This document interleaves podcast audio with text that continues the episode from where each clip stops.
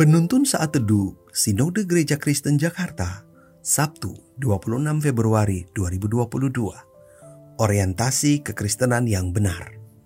Matius 6 ayat 33 Tetapi carilah dahulu kerajaan Allah dan kebenarannya maka semuanya itu akan ditambahkan kepadamu.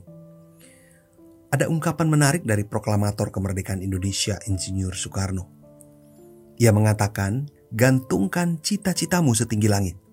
Bermimpilah setinggi langit. Jika engkau jatuh, engkau akan jatuh di antara bintang-bintang. Ini adalah ungkapan yang telah menyemangati banyak orang. Betapa tidak, maksud dari ungkapan ini adalah ingin menjadikan masyarakat Indonesia sebagai orang-orang yang mau berjuang melebihi batas-batas kelemahan dan kekurangannya Ungkapan itu juga berarti agar kita tidak mudah menyerah dan kalah pada keadaan kita. Tuhan Yesus mengingatkan agar kita mencari kerajaan Allah dan kebenarannya, maka semuanya itu akan ditambahkan kepadamu.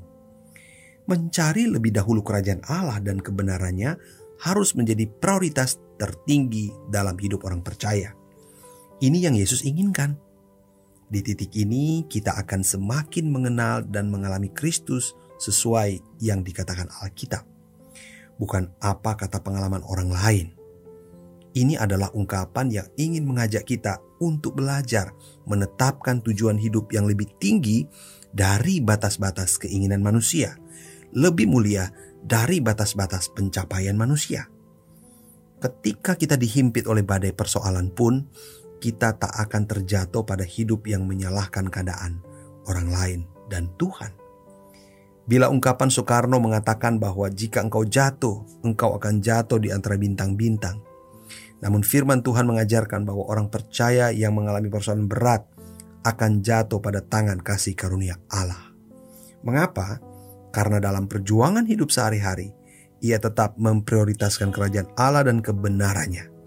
Ini merupakan salah satu cara untuk berdamai dengan keadaan hidup yang menindih. Saat seseorang tidak memprioritaskan kerajaan Allah dan kebenarannya, otomatis seluruh hidupnya akan dicurahkan habis-habisan untuk memperoleh apa yang dunia tawarkan. Tawaran dunia adalah meraih pencapaian untuk kesenangan diri sendiri. Bayangkan saja bila semua yang kita perjuangkan dengan segenap raga ini mengalami penundaan karena badai COVID-19. Kita akan gampang kecewa dan putus asa.